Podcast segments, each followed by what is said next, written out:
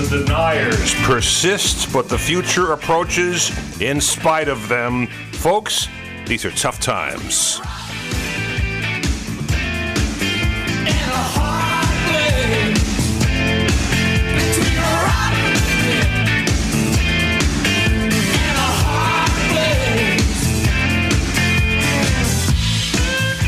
Welcome to Tough Times with Lou Young. Lou Young here from the uh, big uh, WRCR studio complex in uh, in Haverstraw, New York, and uh, we are uh, delighted to um, be talking to you about uh, the problems facing us. Climate change, climate change, climate change. It's about climate change. We're here with Will Hennessey. Hi, Will. How you doing? All right, George Potanovic. Hey, Lou. All right, and uh, the mayor of Haverstraw. Village of Haverstraw. Oh, Different place. Village of Haverstraw. That's of course, of course, there's a difference, but that's a structural difference. It doesn't mean. I mean, there are villages that are bigger than towns, towns that are big, right? I mean, but True. so it's a village. It's a village. Anyway, the mayor, uh, Michael uh, uh, uh, Kohut, uh, who ju- just won an award. Welcome to us, welcome, mayor. Thank you. Much appreciated to be here. Okay, and and and we uh, we enjoy being uh, uh, uh, in your town, your village, your community. I'm going to call town the town in the generic sense. You know, All right, your fine. hood. Your- Because we really want to be particular. You're in the village of West Haverstraw, where your studio is right now. okay, West Haverstraw, Then there's the village of Haverstraw and the town of Haverstraw. in the town of Haverstraw. in the- Technically Garnerville. all right. there you go, Garnerville. Okay, here now we we know where we are. Now we know where we are. We're in Rockland County, and uh, and, and as I say, you know, broadcasting to that uh, that beautiful place called Rochester. Which is uh, which is one thing with a river running through it, right? There you go. So there you go. So uh, in any event, um, the village of Haverstraw recently won an award for its comprehensive plan, uh, which is amazing because uh, comprehensive plans are um, can be crushingly boring and uh, and and dense and uh, often uh, shelved and to gather dust and ignored. And uh, and the one that you guys came up with won a state award. Uh, uh, and I read it, and it's just spectacular. I mean, you, Thank you. you, yeah. So anyway, ten years ago, uh, we experienced Hurricane Sandy, which woke a lot of people up, and uh, you know, people said, "Oh no, climate change isn't happening," but oh, well, maybe it is. uh, you know, the superstorm they always predicted uh, just decimated us. Uh, uh, 10 years ago, sending a wave of water, a wall of water up through the um, uh, Hudson, uh, the uh, New York Harbor, up the Hudson River, and just swept Yeah. straight up to uh, Poughkeepsie. I was just just crazy.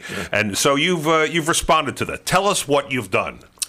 Well, we were lucky in the sense that no no property in the village actually took on water. No house took on water. Um, we did have where our the harbors in Haverstraw is. A couple of their parking garages were flooded out by it, but all the other the houses in there and the other houses along the river uh, were high enough to not sustain damage. And they had sandbags around them and whatnot, but uh, we lucked out. There was other damage, of course, caused by Sandy to us, where the, there were flats and stuff like that. So uh, we had problems, but our goal uh, for the rest of the property that we have in the village is to build it out of the floodplain, uh, or to elevate the property out of the floodplain, so that uh, the next Sandy, whenever that will be, will not cause us, hopefully, knock on wood, um, any problems. But you know, uh, as climate change progresses and we see the um, the proposed or the anticipated flood levels that we're going to see in the next 50 years, who knows if what we're doing now is going to save us? Um, but we're going to try. Because the sea is rising, and when you talk about the sea rising, the river rises because it's a tidal estuary. Correct. Yes, and it's incredible the uh, the difference between low tide and high tide in the Hudson River on a normal day. The river that runs both ways. The river that runs both ways, That's, exactly. that's why it's called that, and uh, the water is uh, brackish. It's partially uh, salt. Yeah. So, uh, uh, so that, that's that's part of it. So, um, uh, you told me that it's uh, sustainability, climate change, um, uh, development uh, that's being encouraged, but away from the water, not on the water per se. Correct. Um, we do have waterfront property that we are preparing to develop with a developer, but uh, they recognize it and we recognize it, so they're they're trying to build as as far away from the water's edge as they can, leaving that uh, as natural, you know, parkland and whatnot. Um, so, but waterfront property is waterfront property. So And you understand, you understand, and they understand there is a risk involved. Absolutely, but um, we're going to, we're, obviously, we're going to be using the suggested uh, flood elevations and building at or above that, so. All right, so the things we need to do to protect ourselves are expensive. Yes. Yeah, uh, we're talking about uh, seawalls. We're talking about dredging. We're talking about um, uh, berms. We're talking about uh, relocating uh, essential services to higher ground. Correct. All those things, and uh, there is uh, something on the um, on the ballot coming up, and the election coming up. Uh, early voting started today. We're recording Actually, this early the, voting. the final uh, weekend in October. October Uh, 29th. so uh, early voting started today in New York State. Uh, uh, you can vote, uh, uh, you know, early uh, up until election day, and then you got to vote at your precinct. Right. Uh, there's two different. Yeah, I don't want to get into it because I'm sure Rockland and and, and uh, Westchester have different uh, situations. But I know in Westchester you can vote at any early voting center Right. in this in the county for any election in, uh, in the county. I see. I don't know if that's the case in Rockland. You can vote uh, early voting at any of those locations except for uh, election day, I believe. Election day. Yeah, yeah. Right, then you have to go to your And how many? You, you have how many in Rockland? We have Several, five- five six, yeah. I- the five townships have it, and I Yeah. there may be one or yeah. Yeah. And there are there are 17 in uh, in Westchester. Right. So uh, you know you could go and you could walk into a place the place in Yorktown and vote uh, in uh, Mm-hmm. Right. cast a ballot for New Rochelle. I mean the computer easy, knows. Especially if you're working and you're working Yeah, in a yeah. town nearby. Yeah. So anyway, uh, so that, that that's that. So on the ballot, uh, whatever you, whoever you're going to vote for on the ballot, uh, if you flip it over, the first thing on the back there, the first proposition is uh, the uh, New York State Environmental Bond Act, which uh, which I have not heard anybody come out against. I'm sure there's somebody out there, but I don't think anybody has the uh, the chutzpah to be against this thing uh, publicly. Two billion. Yeah, it, it, it was it was uh, developed by the governor and the legislature, and it was put on the ballot. And uh, it's it's it's borrowing a lot of money in order to distribute it to um, uh, to local commu- uh, communities, so we can use it to protect ourselves. Correct. Okay, correct. Uh, we also have so we have on the phone one of the people who helped helped write it, Steve Otis, Assemblyman. Assemblyman. How are you, sir? Hello, Lou. Nice to be with you, and nice to hear that um, uh, 1980s Rolling Stone hit as uh, the entree to the show. So I think it. I think it's a good song to uh, to uh, symbolize uh, our climate change dilemma. Yes, in what a the- rock and a hard place. Okay, yeah, rocking. A. What album was that, Steve? I'm gonna, I'm gonna, uh, I'm gonna do the quiz then. Uh, Rolling Stones. Steel Steel Wheel. You got it. He- We have a winner. Steve, Steve Otis wins. Well, they win. Four point two billion dollars. Uh, there we go. Four point two billion dollars uh, goes. So, Steve, tell us. Uh, you know, you you helped write this thing, and um, uh, with all the the tribal partisan divide that we have in the state right now, have you come across anybody who's willing to uh, stand up and say, "No, I, I don't support this thing"? I've not heard any opposition in, in a formal way, but I think that your discussion with the mayor um, really cues up uh, one of the biggest reasons why people should vote for this bond act because there's a lot of funding in here to relate to uh, coastal issues, um, sea level rise, flooding, flood mitigation. Uh, those kinds of projects will provide. Uh, uh, will- funding in the Bond Act is there to help municipalities deal with those kinds of uh, challenges. And just this uh, earlier this week, uh, Senator Shelley Mayer and I had a, a panel discussion on the Bond Act, and one of the speakers was uh, across the river from Rockland. Uh, we had the uh, mayor of Hastings on the Hudson, um, also talking about how important it was to her community. That's uh, Mayor Nikki Armacost. Uh, but, uh, you know, tracks exactly what uh, we're hearing today from uh, the mayor of Haverstraw. So uh, these challenges are not going to go away, and the Bond Act has a big priority towards uh, flood mitigation and also uh, something that uh, I advocated for, which is um, a new grant program to help municipalities with stormwater projects because our stormwater systems uh, generally need an upgrade, either larger capacity or Uh, they're old and they just need to be redone. Yeah, stormwater is an issue because, uh, uh, you know, uh, in Mamaroneck, where I'm from, uh, uh, we- we were the poster child for flooding uh, this uh, last storm. And uh, we had the storm flooding. You know, water came out of the sky and flooded us. And then the river River Road. the river rose, and when the rivers rose, the flood was already there. So the flood manifested itself, uh, uh, um, uh, uh, Mayor. Uh, it, it manifested itself for us as waves. Yeah, coming Uh, in. waves in a, in a flood that was already there. It was absolutely frightening.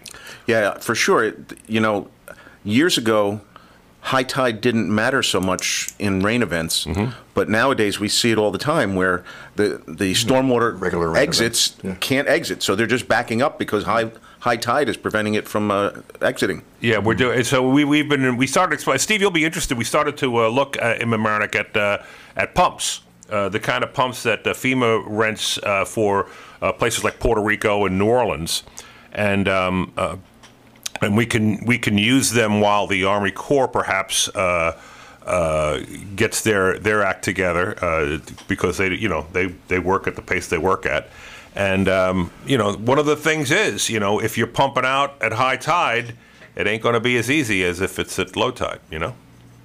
Well, it, it's all hands on deck. I think for any uh, any community that receives water, and and it's not just coastal communities though. It is any uh, the water comes from the sky, and so these challenges uh, really was demonstrated in Ida that these challenges are for every community.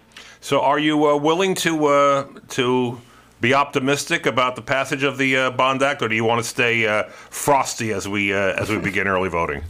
I'm not big on predicting any elections ever. Uh, I just know that I'm working very hard to get the word out, as are uh, local officials around the state, and uh, but also there's stuff in there for school districts. There is uh, stuff in there to deal with energy efficiency and upgrading in terms of uh, converting to green buildings and renewable energy sources and things that that touch a a lot of pieces of the climate change uh, challenge are are in this bond act. Uh, but I'm I'm a former mayor, uh, as some of you know. So I am very focused on how we can help municipalities with all these challenges. You were the mayor of Rye, correct? For for 12 years, and and we had uh, uh, experience. Interesting. Our big flood, biggest flood, came in 2007,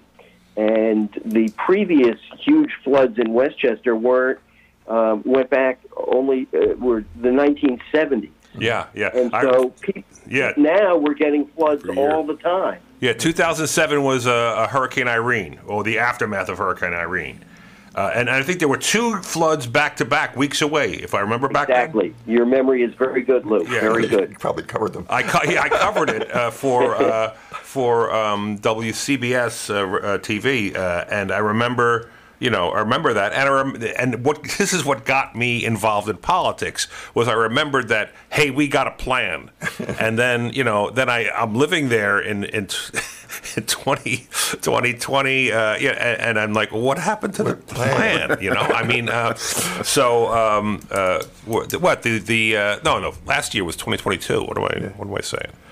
Yeah, Steve, I just I want to mention, you know, we had Julie Tighe on last week uh, to speak. Of course, she's been advocating for the, the New York League of Conservation Voters and promoting the passage of this 4.2 billion dollars. And one of the points that she wanted to make was that it's not going to raise your taxes. This is already included in the state budget. So when you think about borrowing that kind of money, Lou was saying it's a lot of money, resources to borrow, but it's actually not looked at as a like a local tax increase otherwise would be required because we still have to deal with these problems. The the, the mayors and and and uh, supervisors of these towns are currently trying to deal with these issues. So this is a way for them to help finance without raising local taxes. Is that correct?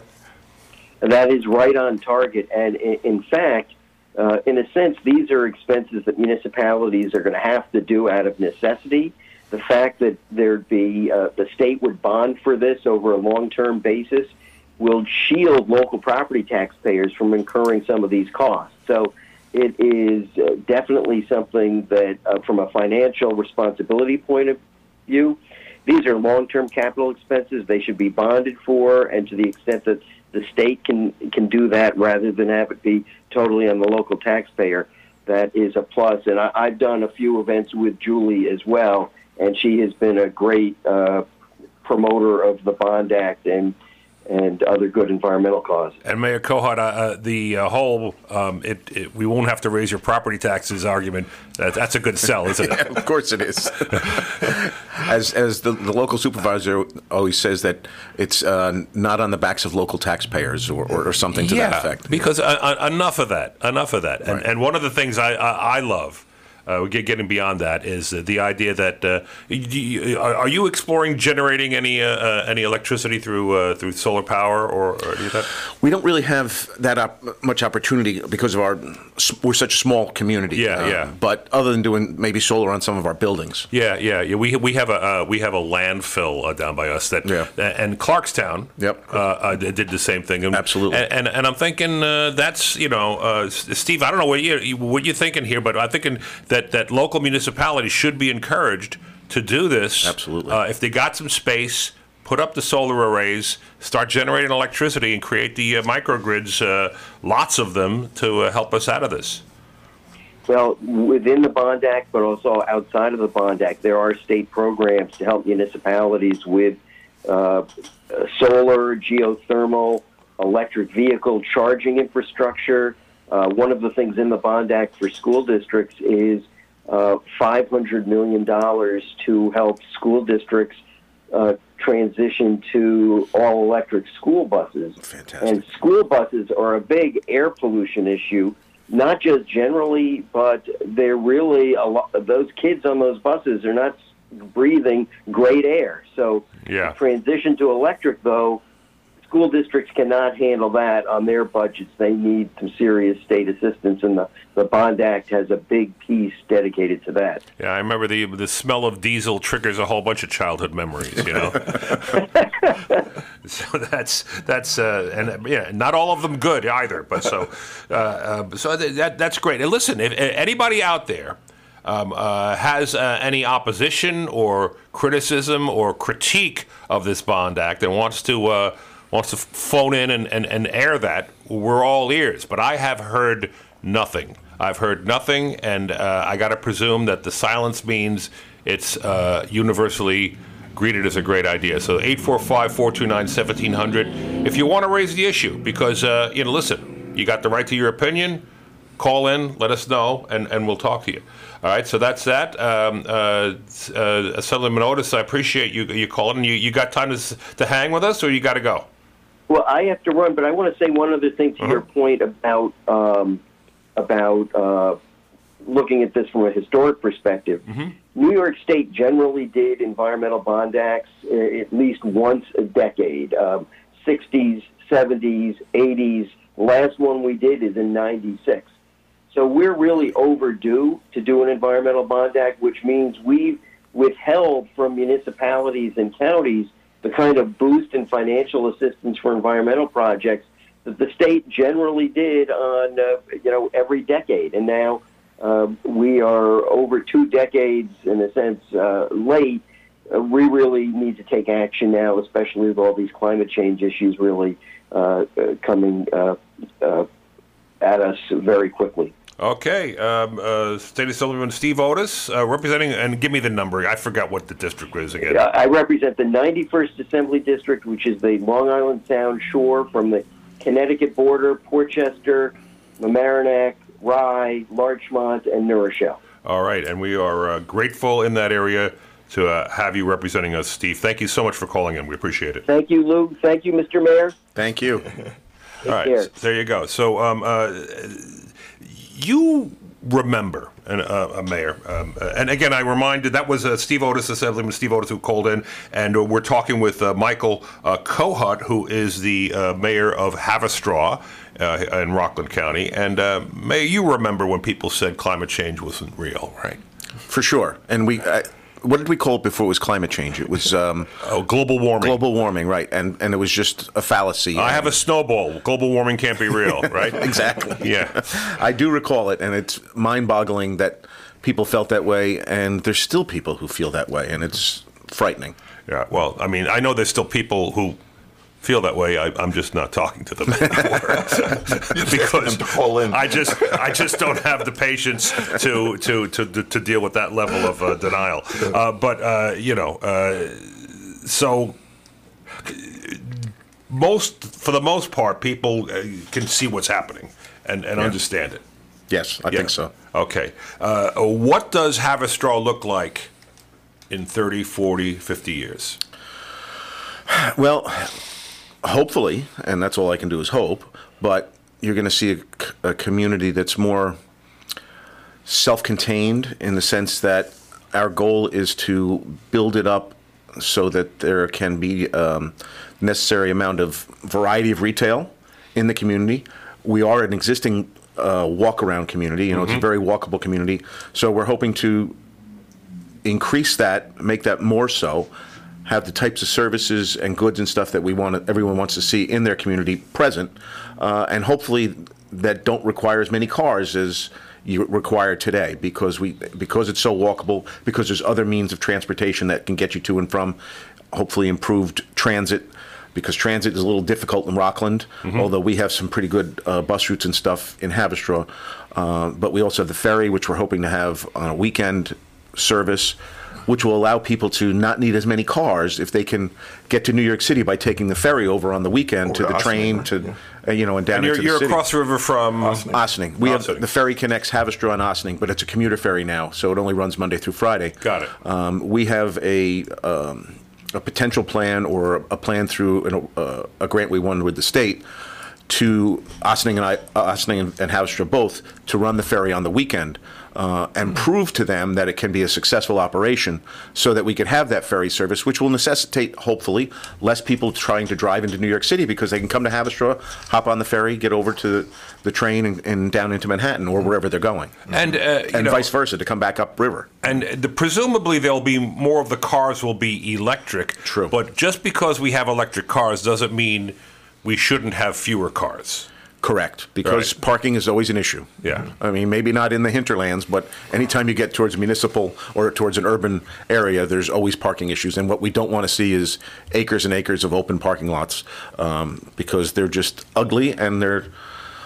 We would like them to be less necessary. And and they're difficult to make permeable. I found that Yes. out. Uh, uh, uh, people have tried to. You know, we were at a uh, uh, um, a location in in uh, our village, and and the there were these paving stones that were all disrupted. And I said, "What happened here?" And he says, "Well, they tried to do a permeable surface, but didn't take care of it, and the, everything fell apart. So Right. it, it, it requires more work to Right. to create a surface in which water can go through." Um, uh, you have to pay attention to it. Yep, absolutely. And, and it's it's much easier to to, to just uh, asphalt it, and but the water runs off. So uh, there we go. Anyway, what do you you, you want to take a walk with us into the big machine? You know that you know about the big machine. I don't know if he knows about the big. Uh, let, us take let, let, let's uh, let, let's let's get up and, and stretch our legs here. Oh yeah, open the door and get into the big machine. And we now see all these interesting. This is interesting. It right? is, for sure. These are these are great. Uh, uh, Very high tech. It's very high tech. We can direct the uh, the instruments wherever we like, and uh, and and get some uh, some readings here. And uh, the, some of the things we're seeing is that uh, that uh, uh, the Russian invasion uh, uh, of uh, Ukraine. Some people are saying now that it, it, it may actually quicken our shift to clean energy because by making by making oil so so expensive, energy so expensive that you know you use less and then you Right. find another another alternative. So so that oh, but that make, makes for this means it's going to make for a painful. Uh, a painful winter. In a few minutes, we're going to get a call from uh, Orange and Rockland, and we'll be talking to them about uh, the, the coming winter. Uh, the other thing is that uh, there are people throwing food at masterpieces. Have you heard about this? I did see something bizarre. I'm looking that. at here we go. This is out of Germany. Somebody tossed mashed potatoes at a Claude Monet. Somebody tossed tomato soup in the UK at a uh, at a Van Gogh, the famous sunflowers thing, and then uh, somebody else, another protester, a while back, uh, you know, tossed a cake at the Mona Lisa in, at the Louvre, and this is all in, in the service. I should be laughing Why are they doing this? Well, it, this is uh, this is to raise awareness for the climate, and and, and there's a group called Just Stop Oil, and um, they've gotten more traction more attention out of these stunts than anything else they've done. And um, apparently, uh, the uh, they haven't damaged the paintings. They just they're really just hitting the glass in front of the paintings. So I um, I don't know what. But here you are at RCR in Garnerville, New York, talking about it. talking so, about it. So, so so is it genius or is it some some some, some uh, is it misplaced? And um, do you do do you know Reverend Billy? Do you, have you heard about Reverend Billy? No. Reverend Billy uh, and the Church of Stop Shopping from Brooklyn. Um, uh, well, we'll ex- I'll tell you about him afterwards. We'll, we'll have a conversation. But uh, but he uh, he recently did a uh, uh, a sermon on this and um, uh, about uh, whether or not you know activists, environmental activists, are going too far, or, or are they going as far as they need to go because it's that much of an existential threat? I mean, it's, it's worth thinking. Anyway, uh, let, us uh, listen to Bill Talen, Reverend Billy. Hello and welcome. This is Earth Riot Radio. I'm Reverend Billy. Here we are again, folks. The Earth Church has plenty of room for you. We don't know in the Earth Church how radical we will have to be to defend the earth. We've tried all kinds of things for years and years and years persuasion and legislation and lawsuits and giant rallies and marches hasn't worked. What do we do? We're facing the riddle of our time. Why are we passive in the face of this disastrous ruin that we're making of the earth? The big banks and the oil companies are just they're spewing CO2 and methane into the atmosphere at record rates, making billions of dollars. They're gangsters on the loose, nobody can control them. Speaking of how radical we have to be this week, two ladies in the National Gallery of London poured Heinz tomato soup all over one of the most famous paintings in the world, Vincent van Gogh's Sunflowers. Didn't hurt the painting, it was covered in glass, but it jolted the activist community. Because a lot of older, less radical people, they said, oh my God, nobody will like environmentalists now. I'm here to say, here at Earth Riot Radio, that the moderation that we're dedicated to has to stop. Let's ask the question how radical do we have to be? When society has gone mad, what do we do? What do we do? Let's be honest now. We're running out of time. Are you with me, people? Somebody give me an earth hallelujah. Earth hallelujah. There you go. I can see. I can see you. Uh, you you're puzzled by that, Mayor. It's an interesting concept. yeah. Uh, so uh, uh, Bill Talen is uh, is Reverend Billy. He's uh, he's been doing this for over 20 years, and he became the Reverend Billy character uh, as a performance art, as a joke, and uh, and has since become the Reverend Billy. He's Transformed himself. he's transformed himself to it, and and, and he's a very he's a brilliant guy, and he, and he has a um, a, a whole. Uh, a collection of, of, of people around him, a, a group of people, very talented musicians, very talented singers and, and uh, jazz musicians, and and uh, they have a, a service every Sunday at the Earth Church in the Lower East Side, which is like held in an abandoned bank or a vacant bank, and uh, and they uh, they're they're doing it. They're they're they're they're uh, sending a message out. So so that's that's that. But um, the idea, uh, how uh, much of an existential threat are we facing from your your perspective? Because when he referred to us, some older, more moderate people, I presume that would be us. We, we fit the profile. um, so how do you how do you view how existential a threat is the climate change issue? Oh, it, it, it's it's clearly a big problem that we have to face sooner rather than later. I just saw another report at, at the speed that the the glaciers in Switzerland are melting, uh, and if we don't start something serious uh, at a serious level, Can't catch up to it. then we'll never be able to catch up to it. You're right, George, and, and I don't know. Uh, I don't know. it Uh, accelerates. You know, yeah, The more it- that's it's, gone, the it's more a, a that's. self-fulfilling pro- prophecy, so to speak. Yeah. Yeah, so that uh, you know, so they- you know. Anyway, as long as they're not wrecking the paintings, I guess I'm okay with it. But There you uh, go. they're also crazy gluing their uh, their body parts to the walls and stuff, which is uh, an odd thing. There was a, oh. There was an actor that did that in Starbucks a couple months ago. What's his name? Oh, he's been in so many things. Who glued his hand to the Starbucks in down in the city? Oh, he was in. I missed that. For oh, I'm, I'm gonna look up his. We name. have the f- we have the sum of all human knowledge at our I fingertips. know. Let's look I it could up. have looked that up before I said something. So and and while we do that, uh, um, Mayor, let's uh, let's bring um, uh, Mike Donovan on from uh, uh, Orange and Rockland. Uh, Mike, how are you? I'm fine, Lou. I've been enjoying the conversation. Yeah, well, so you know what? Uh, you're busy keeping the lights on. You you have your hand on the switch, keeping the lights on there. Well, if you're on the air, I'm on the job. That's what I always talk about. You know, people say, "Well, well, you know, the utility company, they're the bad guys." I said, "They, they, they you know, we keep the lights on for God's sakes." They're On the not radio bad- station. Yeah, the radio station. Phone's the lights, charged. the, li- when the lights go out, I always say this: when the lights go out, you're in a you're in a countdown to a Mad Max movie, and and uh, when you get to zero, you know, you got to pick your costume. What, what what kind of costume would you pick for the Mad Max movie, Mike?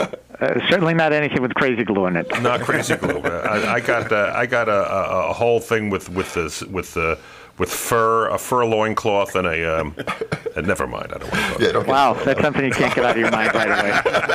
and a helmet information, with the goggles and stuff. So, uh, uh, tell us about the uh, about the things that Orange and Rockland has done since Hurricane Sandy. Um, you know, um, Mayor Mayor Mike here uh, from Haverstraw is uh, uh, you know assure him that you've done everything possible to make things better in the last ten years. He probably knows better than I do how, how much we've done over the past 10 years. Okay, Bowl line, right? well let's hear it. Okay, well, uh, as you as you know, Sandy was a a, uh, a cluster for everybody, and uh, a traumatic day. I think that everybody who lived through it will still feel the trauma for years to come. And here's what we've done.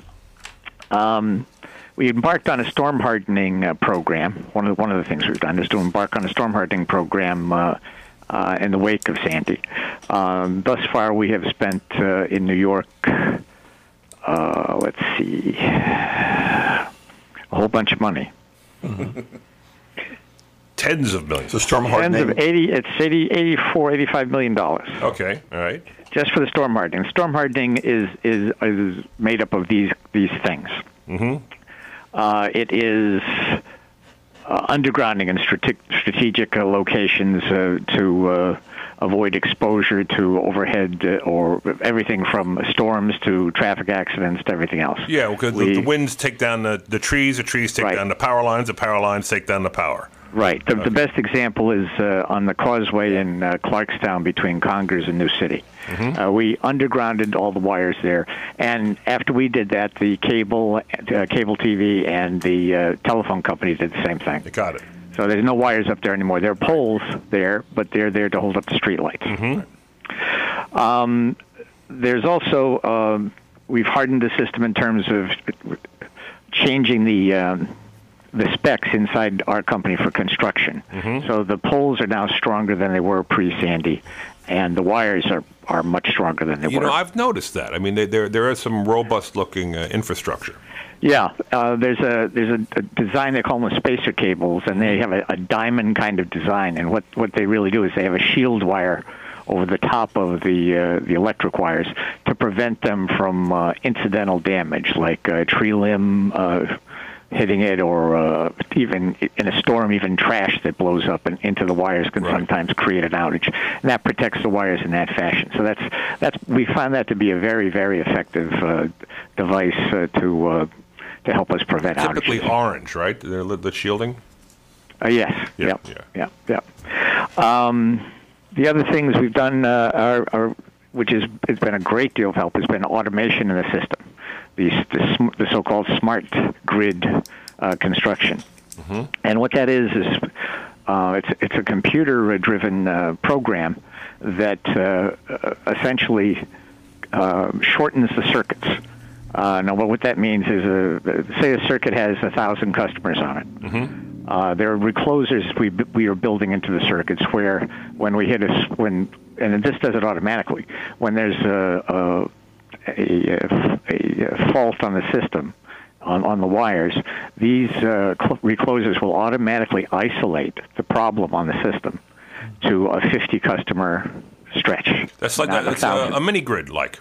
It's like a yeah, it, yeah. It, it, but it, it cuts the grid in h- it cuts the circuit in half basically. it. It. cuts it, uh, minimizes the uh, it, it, the the computer can see where the fault is. Right. Amazingly enough, and it it uh, cuts that piece of the the uh, the damaged piece out of the circuit, so it works around it. You bypass it. Yeah, so fewer people are waiting for the repair. Yeah, it's it's like from a thousand to fifty. Got it. It's fantastic. that kind of thing. Um, in, in the past, the whole the whole circuit would go out, mm-hmm. and then you'd be doing that. We've spent uh, over fifty million dollars on that. Um, so it's that kind. Those are those are the kinds of things we've been doing. The uh, the other piece of this that um, is part of the natural progression inside the company is that over the last ten years, we spent a billion dollars on maintenance and construction.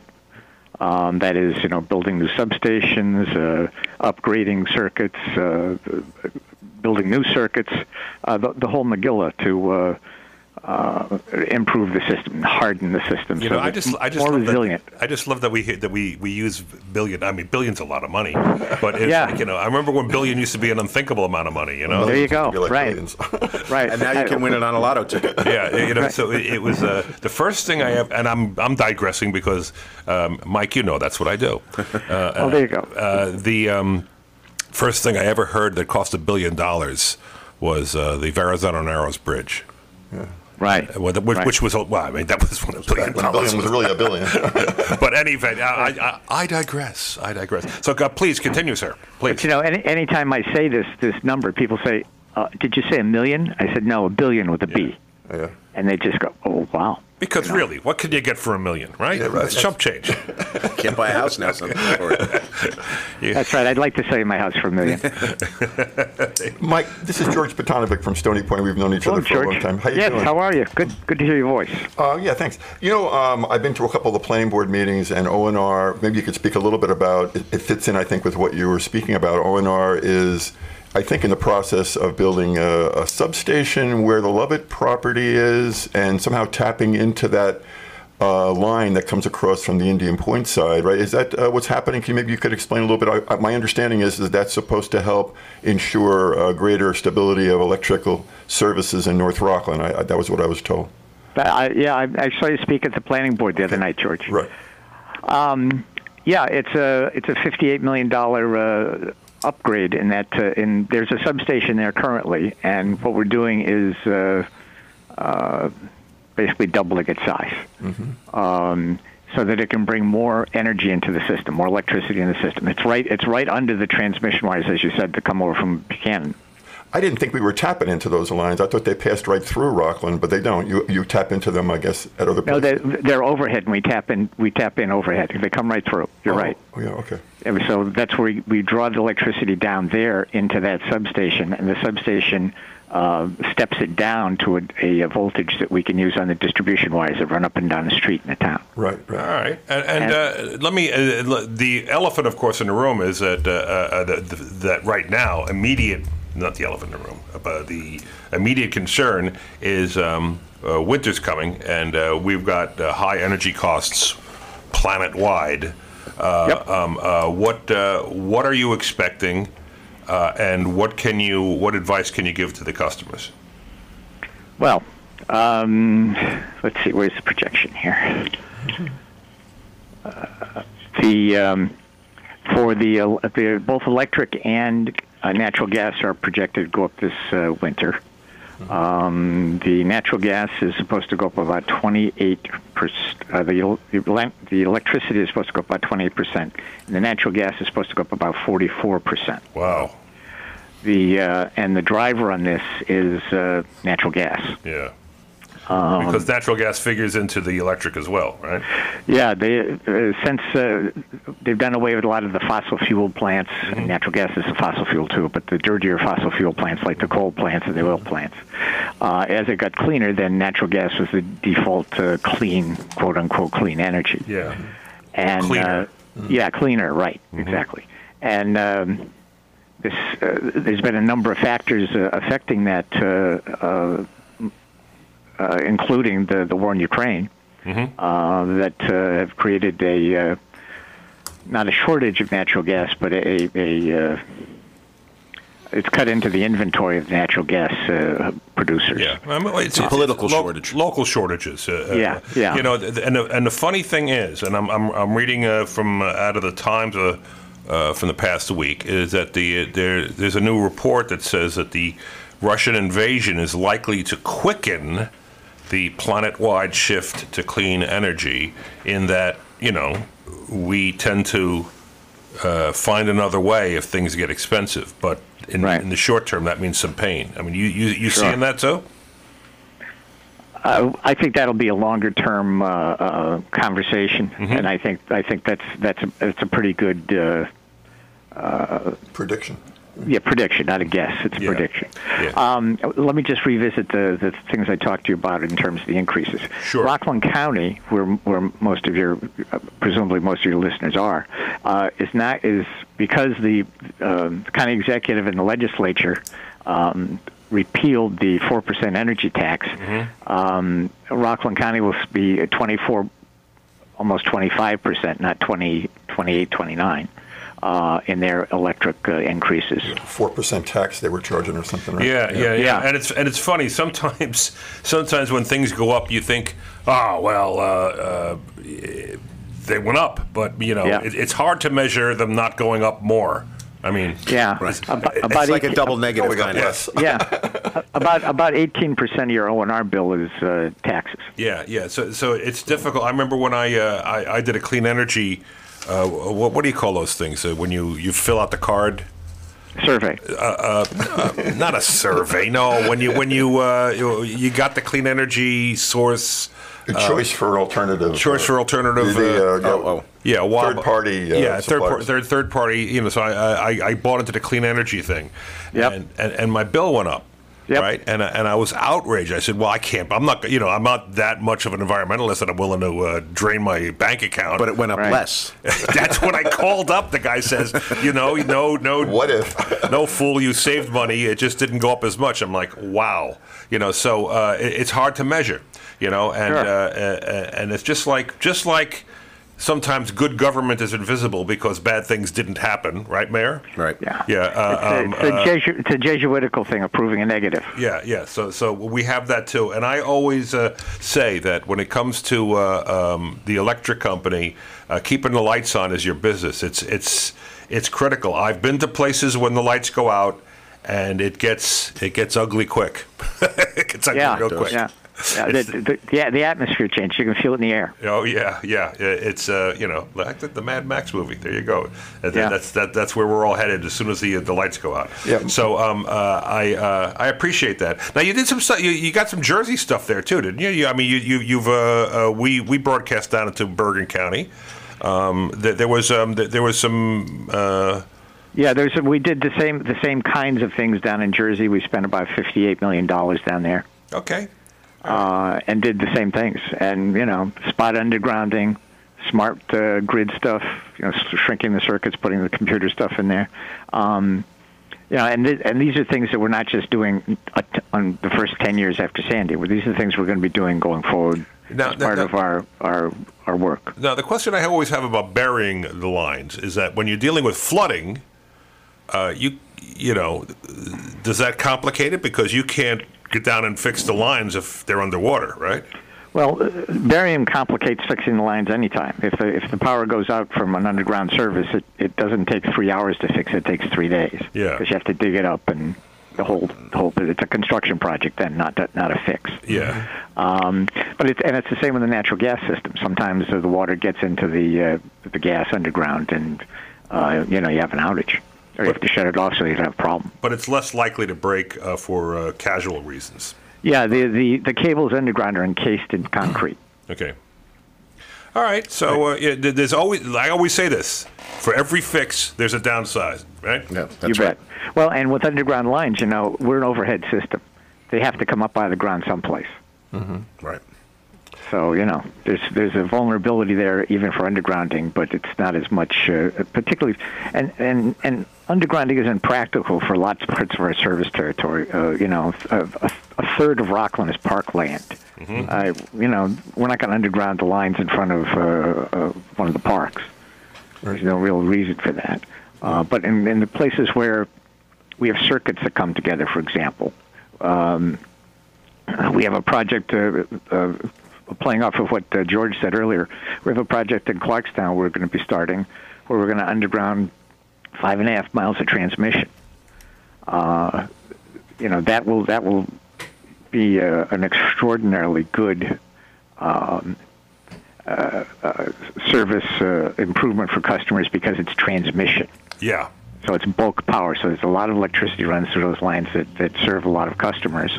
And as a result, you know, it's probably 20,000 customers will benefit from that project. Where's it? Where's the uh, um, electric from that goes through there generated, or, do, or is it uh, too complicated to? It, uh, it, come, it comes in off the state grid. We don't generate anything locally. okay. got Yeah, um, Michael was going to mention that. You know, I think most of the people realize now that Orange and Rockland is no longer in the energy generation, but in the gener- energy distribution side of Right. things since the new regulation, what, around 2000, right? Yep. Um, so people are left with the idea of buying their energy from another source. They have these third party sources uh, that they can choose from, and some of them are, are going towards more sustainable or more uh, renewable kinds of energies. Uh, I'll bring the mayor in on this a little bit. I believe his village is part of this Rockland Community Power. Right. Can you just explain a little bit about how that works, and maybe the mayor can comment on how that's working? I know things are changing now with the price of energy increasing, but uh, you know, so it's it's it's it's got, customers are given a choice now and, and can make choices as to where their energy is coming from, and how does that actually work from your end as a distributor distributor of energy? Well, as a as a as a practical matter, it's uh, uh, we're like we're like UPS. We we used to uh, make the product and then deliver it, and now we just deliver it.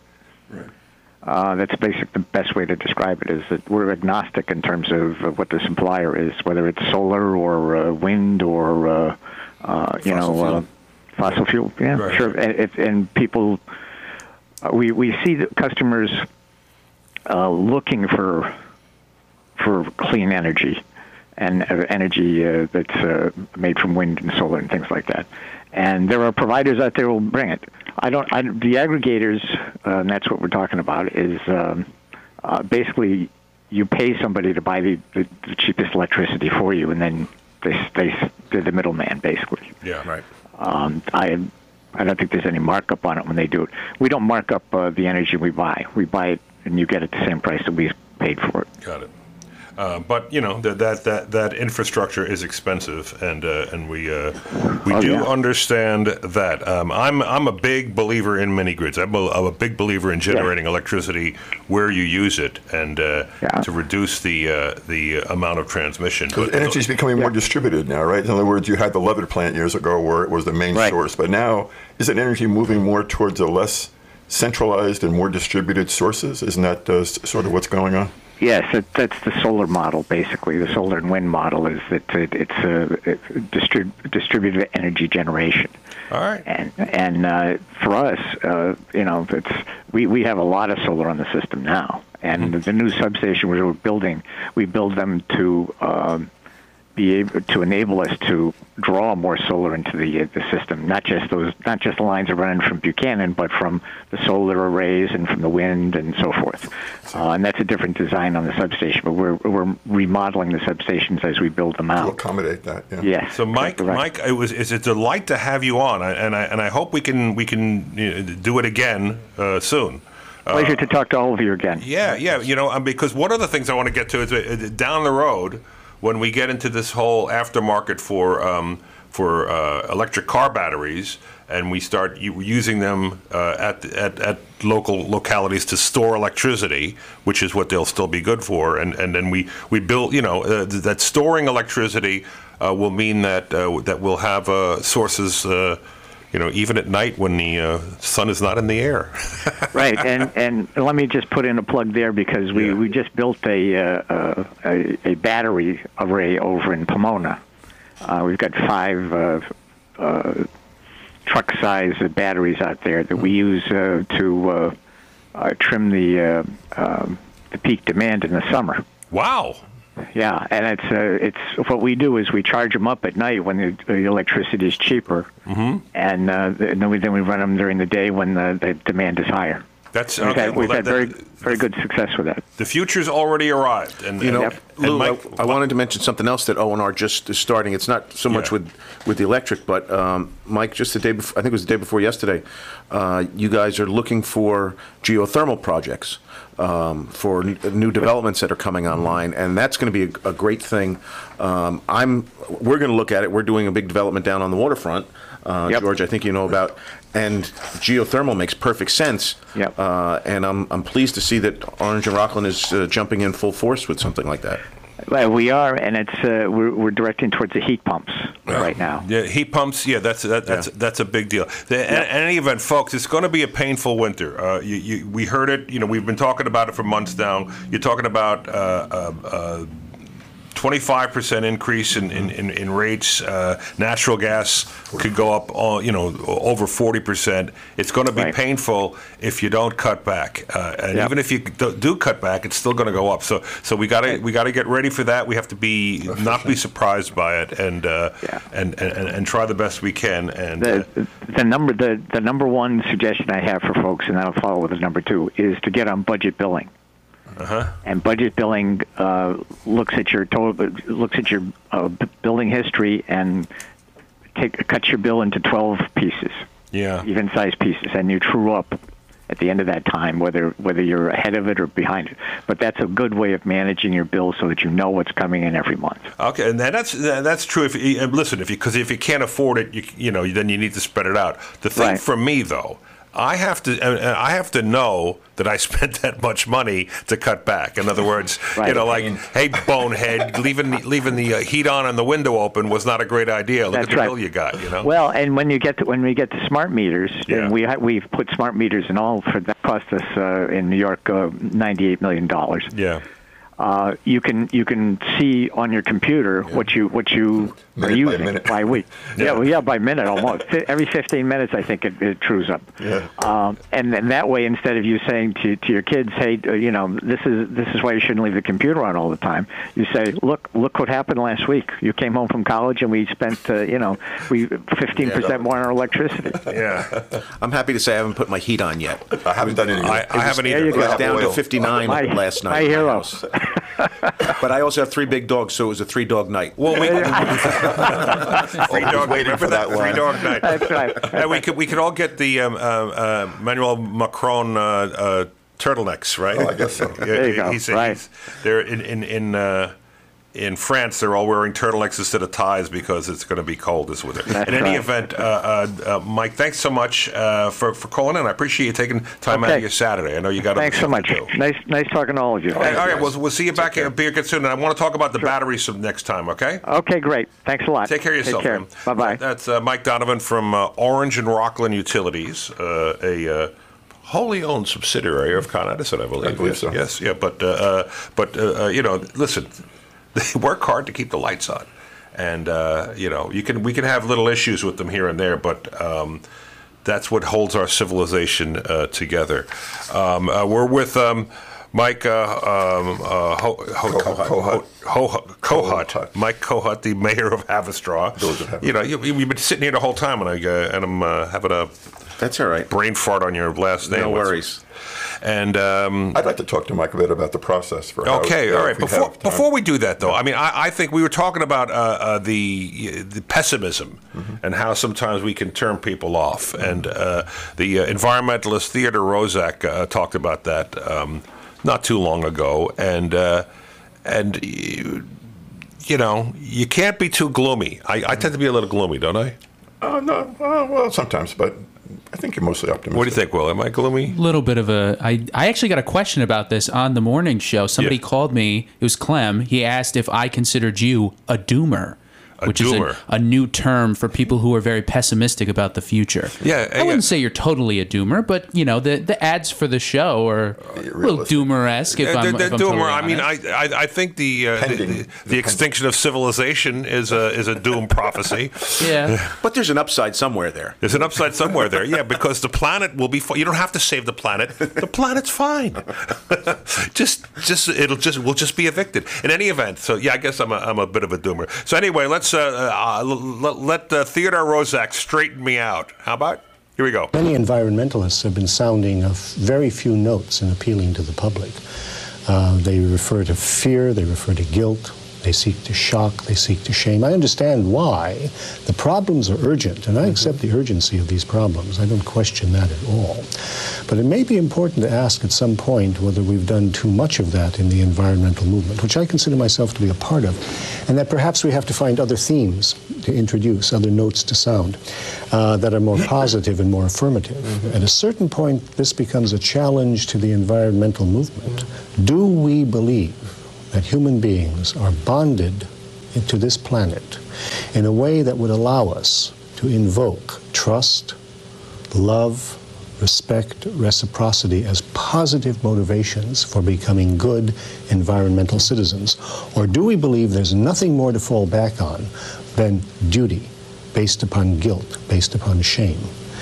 Uh, guilt and shame have their place, but an appeal that is exclusively related to guilt or to shame is, I think, at a certain point going to have detrimental effects. It's going to turn people off. It's going to sound terribly negative and challenging in that bad sense in which you uh, confront people with a problem greater than they can take hold of. I would like to see the environmental movement ask itself this question Are we not bonded to this planet by something which is life enhancing and life affirming, and which we can appeal to people to find within themselves a voice of the earth which speaks to them with a sense of love, respect, and trust?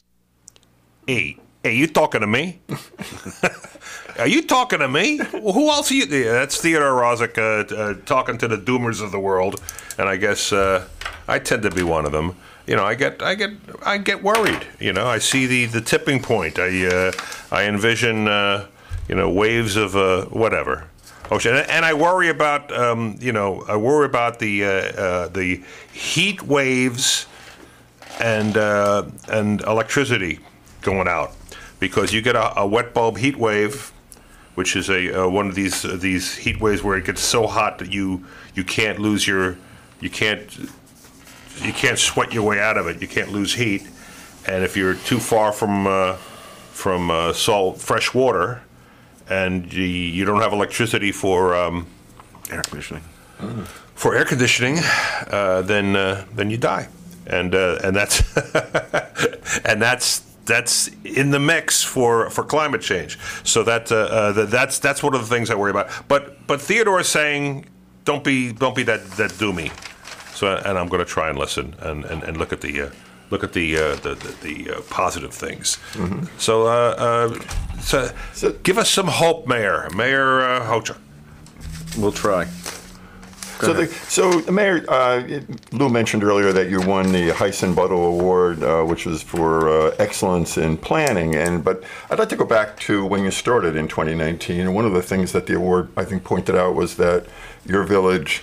Uh, was very inclusive in terms of inviting the public in on a process. Um, could you bring us back to the early stages of that and how it sort of started, and then where it led to led to in terms of a developing a, and evaluating the vision for the for the community, and then maybe some of the ideas that have been came from that in terms of implementation, sustainability, and such. So, how, how did how the process work uh, in terms of getting the public involved? You did this just before COVID, and actually were able to complete it during the COVID years, which was Right. a good use of your time, I think. Right. But uh, you didn't know that at the time. But bring us back to 2019. How did this whole process start? Well, you know, you, you start obviously by we, we got a grant for uh, to help pay for the uh, comp plan, uh, a state grant. I think it was one hundred and fifty thousand dollars uh, towards it, uh, and that had to be that part of that came from DEC with the climate smart. Um, um, aspect of it uh, so that's that was important but we got a committee together of a lot of uh, residents and business people and just interested people uh, who are who care about Haverstraw uh, and wanted to help the process along and and help to set the vision for the coming 10 or 20 years. Uh, and we met together with we we chose a planning group um, through a you know a pretty elaborate process, uh, and we actually chose our existing planners, Nelson Pope and Voorhis, uh, and uh, the team behind Max Stach, who is our our main village planner. And then we went through the process of first amongst the committee, just talking about what we envisioned uh, Haverstraw the future and what was important for us. Um, and then we took it on the road, so to speak. Uh, we had um, charrettes and public meetings that we because Haverstraw is Explain a charrette. a charrette is um, a public meeting with, where you um, where you have vision boards and and ideas, and you put them out for the public uh, to give feedback. Um, You were and listening, uh, listening. to- Yes. A lot of listening going on. Correct. yeah. Uh, so we started that, and, and the village of Haverstraw is 70% Hispanic. Uh, so obviously, it's important to have representation and outreach to that Spanish community. language, too. Uh, Um, Spanish language. And I want to tell, uh, tell everybody, remind everybody, we're speaking with Mayor uh, Michael Kohut, the mayor of Haverstraw, uh, on Tough Times with Lou Young, WRCR AM 1700, WRCR.com. So um, we did outreach into making sure that that community was represented and that they knew when the meetings were. We had them in our community center. Uh, we tried to make it as friendly and as uh, bilingual as we could. Um, we had different stations where people we could talk about transportation. We could talk about um, the economics of the downtown. We could talk about uh, climate change, and we could talk about development, and we could, you know, all these different points. Um, So it's like a brainstorming uh, opportunity, right? That's the that's the word I was looking for. Brainstorming. Yes. And and so people gave feedback on them, what they would like to see, what they didn't care about, what they thought was important. Uh, and then, you know, we, we boiled that down and we tried to understand um, how this would affect the average Haverstraw person going forward. Uh, development, for example. What would development mean? Would it be a negative or a positive? Would it, is it better to develop high density or low density? Is it um, what are our concerns about climate change and, and sea level rise and how that was going to affect development. And we put all those, Moving parts, really. uh, right, and we all put that, all that into the sausage maker. Um, and, and, and then churned out the sausage, which was, which was the plan. And then we took the plan and let people comment upon it further, um, you know, the draft plan. Uh, and it was, it's, as you, George, you've seen it, you see it's, it's an extensive document, Yes. 200 pages or so. Um, and it, it really speaks to Haverstraw's history, Haverstraw's ethnicity. Right. um, You evaluate your past, strengths, present, your and future. weaknesses, your opportunities. I mean, it's self-evaluating uh, opportunity, isn't it? Uh, Correct. As much for everybody to say, what do you think about uh, not only what we want, but where are we and where and how do we get there? It's, Right. it's a process that people are involved, which is good to see the public involved in that process, which I think is so and, great. And you know, it, heyday was the 50s, the 40s and 50s, Mm-hmm. and then you had the advent of cars and the advent of strip malls and, and mega malls and all the rest of that, and nobody came to the to the downtowns anymore, I see. uh, and they struggled. Uh, but by recreating the downtowns and repopulating the downtowns, um, we're hoping to remake our image and, and have a have as successful a downtown as you see in you know a myriad Beacon, Nyack, uh, you know all these river villages. We've got we've got the, a better view of the Hudson River than any Yeah, other totally. Than any other um, Yeah. downtown. I think. And if these things lead to economic development too, it's not just environmental Absolutely. issues. I mean, these are very tied, closely tied to economic opportunities, right? And recognizing them. Right, and we, you know, we have, we have an 11 acre parcel that we're developing down on the waterfront. or We have, you know, we've chosen a developer that is right off of the downtown. It's at the end of the street. If you, George, I know you know where the post office, as in the library is. It's right there. It's not disconnected by the railroad, as Right. the places on the Huts, on the Westchester side Yeah. is, is torn up by the railroad. We're not. Uh, so this is going to be a walking development where people can get down to and get up into the downtown. The retail will come up from this project into the to Walkable uh, too, right? I mean, walkable. absolutely Yeah, walkable. We- walkable, You yeah. can walk from one end of the downtown to the other Sure. in, in less than ten minutes. Yeah, quite makes honestly. it very unique that way. Yeah. Uh, maybe we could bring Jared Rodriguez in. Uh, Jared was the chair of the comp, uh, comprehensive plan committee. Correct. Yeah, Jared, are you are you on the on the line? Yeah. Hey, hey, guys. How are you? Welcome, everyone? welcome. Hi, Jared. Well, you know the mayor well. certainly, and and uh, we thought we'd like to maybe bring you in to, you know, I hear your comments on uh, on your perspective as having been the chair of the committee, and, and I know you also have a professional background in in planning as well. So maybe you could share some of your thoughts with us. Great. Yeah. Um, you know, I, I was kind of struck by the comments earlier about environmentalism and, and whether or not, you know, you should take the position of like doomer or or offering hope. Um, and so, what's really interesting about this plan and this process was it really was like an embrace of a hopeful present and then a sort of like consensus-based uh, process to determine uh, like very hopeful future that that you know everyone could get on board with. And what's what's really interesting about it is, you know, um, Mayor Kohut mentioned the waterfront developments and some other development that's happening closer to the downtown. You know, it, it's a framework that builds a foundation for then these developers to also continue outreach with the community and kind of start off um, like ahead of the game, right? So because the community is now sort of primed to talk about these issues, um, and because they've learned like what the consensus is with regard to the vision for future development, it is generally easier for these developers to come in and start engaging to come up with a vision that sort of everyone can get behind. You set the Um, momentum. You like you set a momentum going in that direction, right? Yeah.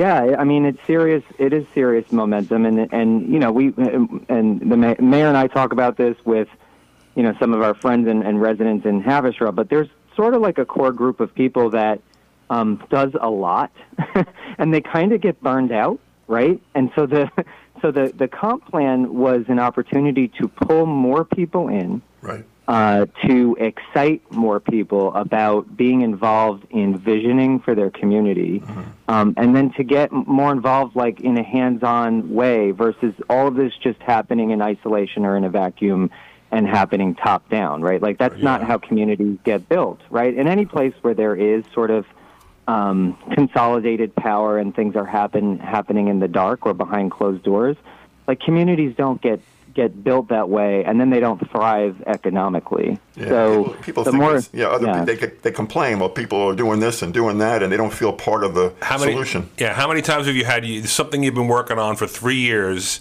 and you do it and see goes, well, you just sprung this on us. How come we didn't know about it? no, I mean it's much. Yeah, it's much better to to be out there in front, Open. communicating people and coming up with consensus, um, and then also like that's the whole. That's that's the beauty of an urban area or a downtown, right? Is that it's it's a common, right? It's where interactions happen that wouldn't necessarily happen between people that wouldn't necessarily meet, right? And when you do that, you create innovation and you create the economy as we know it mm-hmm. right? So like we can't have an economy with people isolated from one another, right? That's why we're seeing so many social issues I think happening coming out of COVID and, and isolation. It's like we need to get back together, and our main streets are one of the best places to do that. To be honest. Yeah, yeah. I mean, talk to each other, and then you find out that uh, that uh, you, that your differences aren't as stark as they seem when you're messaging uh, each other over a computer or your Yes. phone. Right. Yeah. Right. Yeah. What kind of You, things do you remember? learn? Do you remember the? Do you remember the Obama like beer summit? Yeah, yeah, no, I mean it's ama- It's amazing what you could get done over a beer. It's it's really true. It sure is. You know. Yeah. It sure is. I, I um, I'm, I'm, I'm ready to do some uh, negotiations right now. Uh, so you know what? Uh, we're gonna. Uh, on that note, on that note, that things need to be positive. I want to go back to Theodore uh, uh, Roszak again, and, and, and let let him expand on. Um, on what um, uh, uh, Jared Rodriguez is talking about. Uh, we're talking to Jared Rodriguez and Mayor uh, Mike Kohut from uh, Haverstraw, and um, we'll uh, we'll, We'll listen. continue to, on the other side. yeah, we'll listen to Theodore Roszak, and then we'll have news from the natural world Oh. immediately after that, and we'll be back in a few minutes. Uh, listen, li- listen, listen to what's going on, and then we'll uh, chat with it on the other side. Here you go. Feel have to connect with something more positive and affirmative in people. And I believe it's there. I wouldn't be saying this if I didn't believe it was there. So my article of faith is that at a very deep level, the human psyche is grafted to the planet out of which we evolved. That there is what I call an ecological unconscious. Mm-hmm. Now, whenever we invoke the unconscious, the depths of the unconscious, what we're essentially doing is pursuing a philosophical discussion of human nature. We're asking what makes people tick, what are the foundations of human behavior. And there's been, of course, a lot of speculation about that throughout the psychi- th- throughout psychiatric uh, the, tradition. Um, uh, some people find sexuality there, others find the archetypes of uh, the high religious traditions there. Uh, I'm suggesting that at a certain level of the unconscious mind, what we find is ecological wisdom, and that indeed, if that were not there, our species could not have survived and evolved uh, as it has. Um, exactly what the ecological unconscious is and how it asserts itself and makes itself known, that's perhaps yet to be discovered once we attend to the problem. But I have floated this phrase, suggested this phrase as a hypothesis, so that at the lowest level, the deepest level of the unconscious mind, we find an ecological unconscious, deeper down even than Freud's ideas about sexuality or Jung's ideas about religious archetypes, something that connects us intimately companionably with the flora and fauna, the mountains, the rivers, the natural world around us. Hello, welcome to News from the Natural World. I'm Savitri D. Decades of work to reduce hunger in Africa are being reversed as the continent struggles to cope with conflict, climate crisis, and the global economic downturn. Around 278 million people in Africa, approximately one fifth of the total population, went hungry in 2021, an increase of 50 million people since 2019, according to UN figures. Based on current trends, this is projected to rise to 310 million by 2030. UN officials attributed this increase to multiple and overlapping shocks and protracted crises in Africa, including the climate crisis, the lingering effects of the COVID pandemic, regional conflicts, and the global surge in fuel prices amid Russia's invasion of Ukraine. They warn that millions could die of hunger in the Horn of Africa and the Sahel region if donors do not scale up their humanitarian response, and they described the failure to respond quickly as morally unacceptable. Global undernourishment has leapt by 35% in four years as the climate crisis worsens. Catastrophic ecological threats are amplified by environmental destruction causing water scarcity and food insecurity. Around 768 million people across 27 countries around the world are at increasing risk posed by catastrophic ecological threats as the climate crisis worsens. Climate related threats such as water scarcity, food stress, and natural disasters meant that in 2021, the number of undernourished people around the world rose to 750 million, a rise of 35% since 2015. Nigeria has been engulfed by its worst floods in a decade, affecting at least 18 of its 36 states and killing more than 600 people, with over 1 million internally displaced. The climate crisis has resulted in unpredictable and heavier rainfall. Unusually heavy monsoon rains and flash flooding have ravaged several Southeast Asian countries this week, killing dozens of people, forcing thousands to flee their homes, and damaging key agricultural areas. Intense rain is expected to continue throughout this week in Thailand, where 59 of the country's 77 provinces have already been hit by floods, affecting about 450,000 homes and more than 100,000 hectares of farmland, according to reports. New substances that activate adrenaline receptors instead of opioid receptors have a similar pain relieving effect to opiates, but without the negative aspects such as respiratory depression and addiction. New findings are a milestone in the development of non opioid pain relief. Using the James Webb Space Telescope to look back in time at the early universe, astronomers discovered a surprise a cluster of galaxies merging together around a rare red quasar within a massive black hole. These findings offer an unprecedented opportunity to observe how billions of years ago galaxies coalesced into the modern universe. Scientists say PFAS contamination should be presumed at over 57,000 U.S. sites. PFAS, or forever chemicals, should be presumed present at certain industrial facilities, sites related to PFAS containing waste, and locations where fluorinated firefighting foams have been used. This study integrated high quality, publicly available data into a single map of 57,412 locations with sites in all 50 states and the District of Columbia. PFAS are a major concern for public health. The chemicals have been measured in countless drinking water systems, in the bodies of humans and wildlife around the globe, and even in rainwater at levels that are higher than the EPA says are safe for human consumption. Parts of Uganda have entered a three week lockdown to help contain an Ebola outbreak that has struck the country. Uganda's President Yoweri Museveni announced the measures on October 15th, noting that people will not be able to travel in or out of Mubende and Kasanda. A nighttime curfew between 7 p.m. and 6 a.m. will also be imposed on the two districts. All bars, gyms, entertainment venues, and places of worship will be closed, and public transport has been temporarily halted. Uganda declared an Ebola outbreak in September 2022 following six suspicious deaths in the previous month. A team of researchers with members from the Pacific Northwest National Laboratory has found via simulation that major forest fires in western parts of the United States can increase the intensity of thunderstorms hundreds or even thousands of miles downwind. Simulations showed that large fires can increase air flowing across the continent, pushing moist air ahead of it. That can lead to increasing storm strength.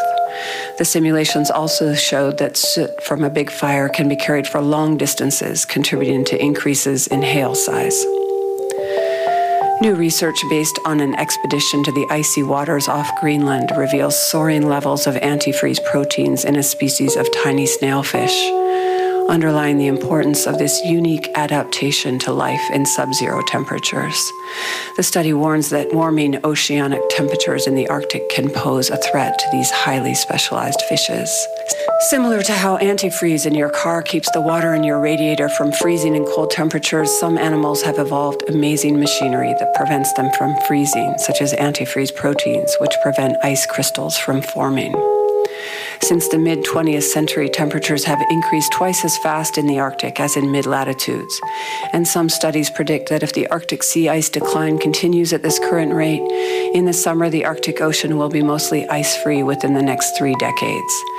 Arctic seas do not support a high diversity of fish species, and this study hypothesizes that with increasingly warming oceanic temperatures, ice dwelling specialists such as this snailfish may encounter increased competition by more temperate species that were previously unable to survive at these higher northern latitudes. News from the natural world, Savitri D. Uh, so the antifreeze proteins uh, so when I first heard that, I'm thinking, well, that must be like you know pollution from antifreeze, but no, they're actual proteins that the creatures in the Arctic use so they don't freeze, and then when it warms, it's not really uh, an advantage anymore. So mm. that's uh, one of the one of the ways that the Earth is uh, yeah. is uh, uh, changing as it, it rapidly increases in temperature. And you know the thing is that um, changes in temperature are not unheard of. You'll hear, well, it's been warmer before. It was warm. Yeah, yeah, it's been warmer before, but it doesn't change as quickly as it as it is. I mean, it's, it's right. the it's the speed of the change that that um, that outpaces uh, the. Uh, the you know the the, the uh, our and, and and nature's ability to adapt. So uh, that's what's happening. So we're we're seeing changes uh, in in uh, uh, 100 years, 150 years, 200 years that uh, should take hundreds of thousands of years. And so that, that uh, no, you know. Well, one of the things that I can remember my grandmother telling me, so let's say it was 100 years ago, that the Hudson, Hudson River used to freeze solid yes. and they would drive trucks across the right. river. Right, yeah. mm-hmm. uh, well, obviously that doesn't happen. It doesn't even get close to that anymore. Yeah. I mean, we'll see some ice floes, but yeah, yeah. the river's not freezing anymore, and, and it's obviously it's a lot more saline, uh, brackish that's than it used to be, also. And so those are just that's something very tangible that's much mm-hmm. different than it was hundred years ago. Yeah, yeah, and and uh, you know, listen, we understand things change, but not with, not that quickly. Uh, for instance, the uh, the whole CO two thing. I mean, we have a set amount of CO two uh, on the planet. Some of it's in the on, underground, some of it's in us, some of it's uh, in the air, right? Well, we've just taken too much of it out of the ground and put it in the air. I mean, that's basically what's happened. It's the same amount of CO2, but we, we, we've we've taken things out of the ground, set it on fire, and put it in the air, and and that upsets the. Uh, the uh, balance and increases the temperature, not to a place where it's never been before, but to a place uh, at, a, at, a, at a speed it's never never done before. So it's, it's happening too fast. Right. Um, for instance, um, uh, we have never had this much CO2 in human history in our atmosphere. In the maybe way past in the past we have. So we have the most CO2 in our atmosphere in all of human history, and half of that CO2 was put there in the last 30 years. Mm-hmm. That's Quite That's frightening. over a short time. right. So so anyway, that's what we're talking about. You know, and um, and that's why we're we're we're here talking about climate change and how to get ready for it. Because if you don't get ready for it, you're just going to be victimized by it.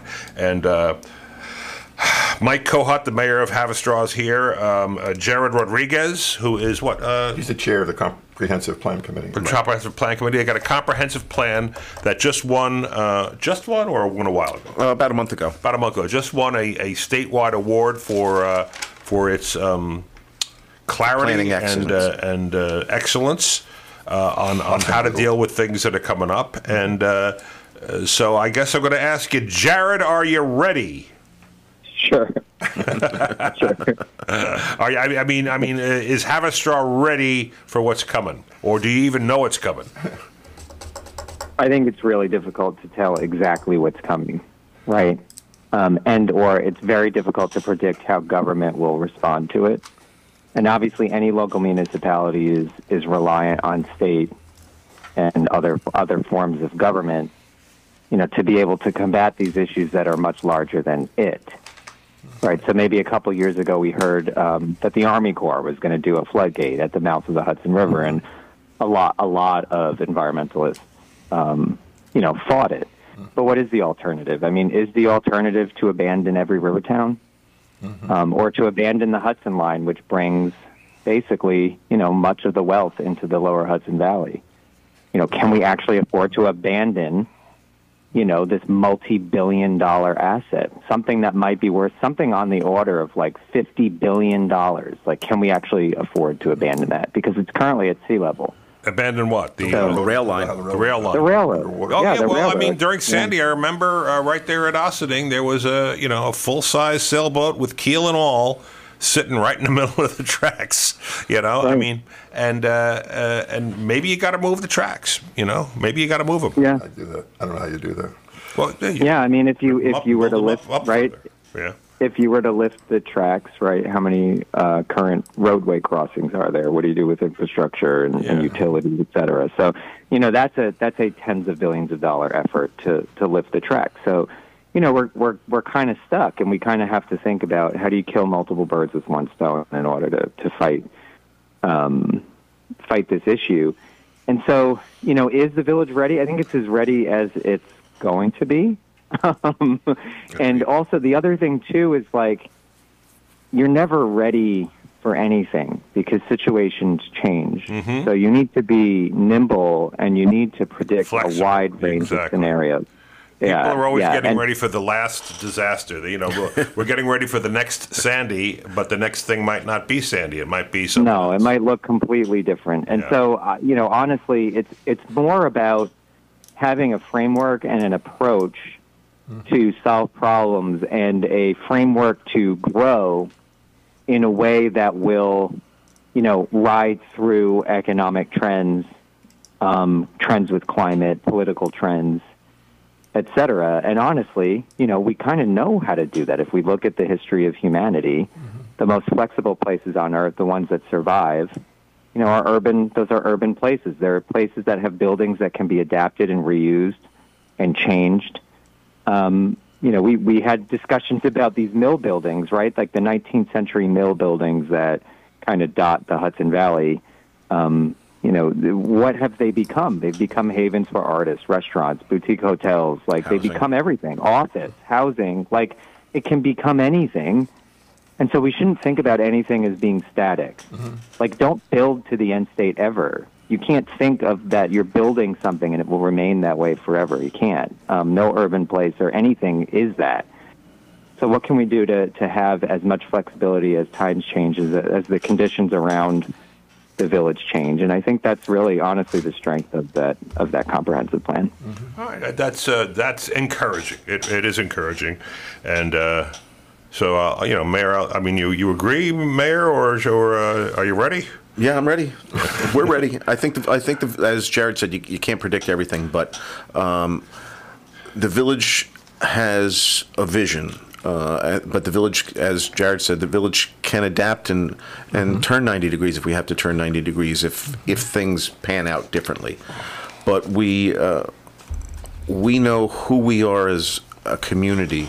Um, and we know where we need to go. You know, one of the, one of our biggest things that uh, and I'm, I don't know if you've had discuss, discussions on this topic in, on your radio show, but affordable housing is a huge issue.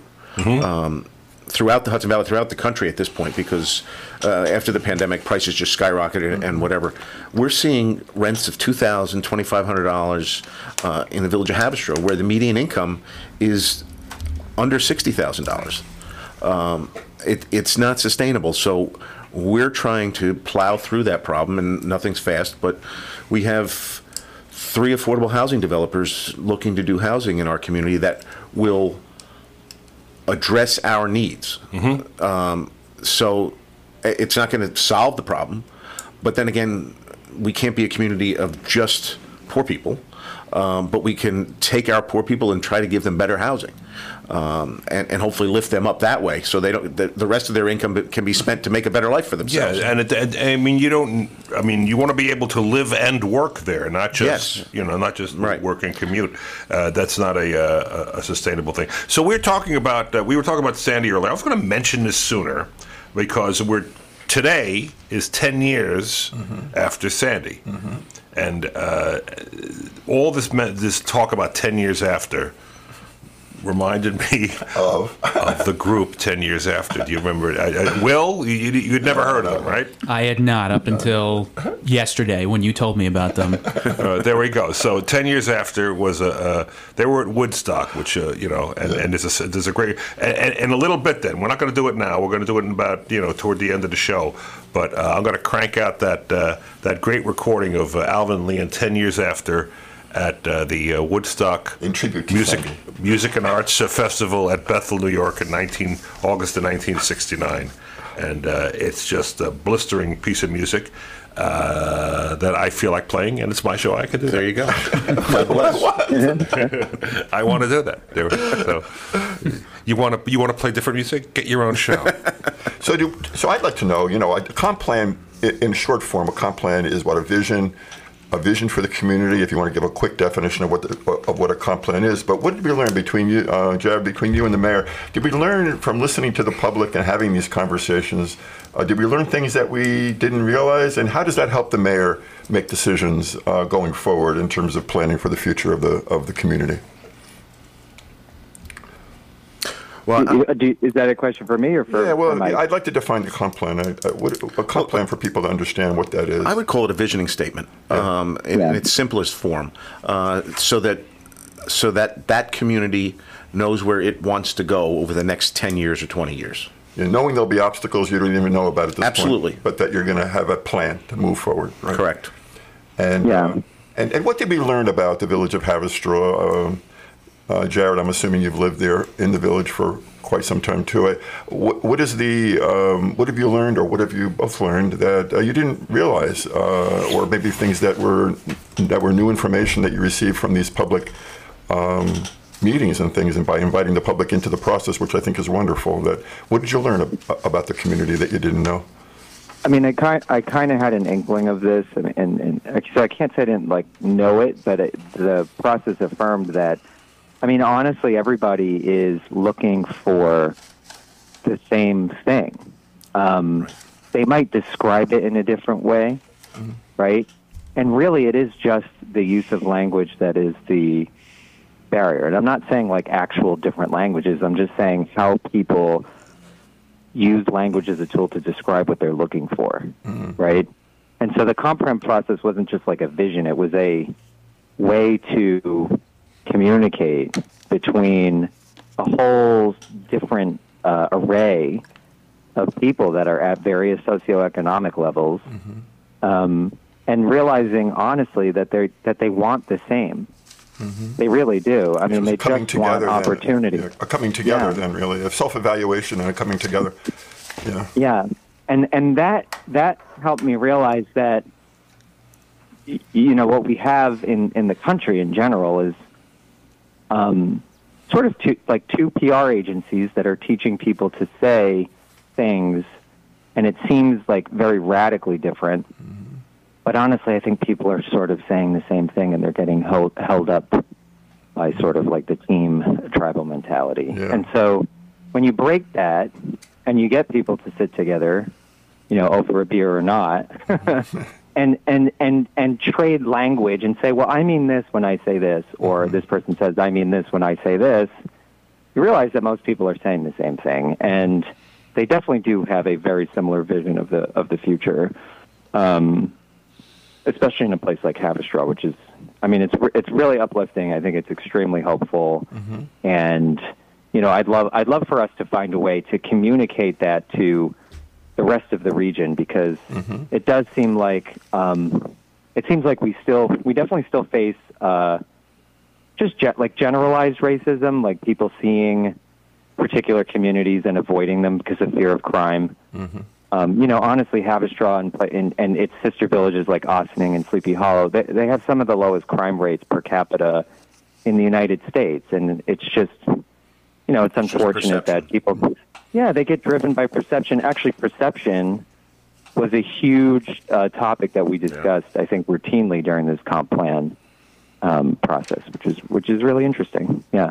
Yeah, you know, I've, I've noticed since uh, entering public service is that you'll get anecdotal um, stories about something, about a place, a park, uh, a location, and uh, you go down there, and uh, you know, I don't, I don't see it. It's not there, you know, or Yeah. somebody saw it and or thought they saw it, and they repeat it, and then they, they you know, you know, so a life of its own. It, Yeah. it takes Yeah. on a life of its own, and uh, and and it's not necessarily uh, deliberate falsehood, but it's somebody's um, uh, initial overreaction to a misperception that gets amplified, and uh, and, and Yeah. you realize that that things. Uh, things take a life of their own, and you have to get to the bottom of what you're really talking about. I, I think I think we have too, just in general, like this is sort of a general statement, but we have too many people trusting their version of reality. We need more people to trust themselves less. What's going on in your head is like seriously, what's going on in an individual's head is likely not real, right? You know, the version of reality that you're living through is based on your experiences, and it's probably not real reality. So, you know, I think it's really important to give people, places, a, a chance, and you know, cha- challenge yourself to, you know, be positive, right? Um, and and life will be like a, a shade brighter uh, if you if you come at it that way. It's really advice. it's really interesting. Yeah. Mayor, you had something you want to say? There?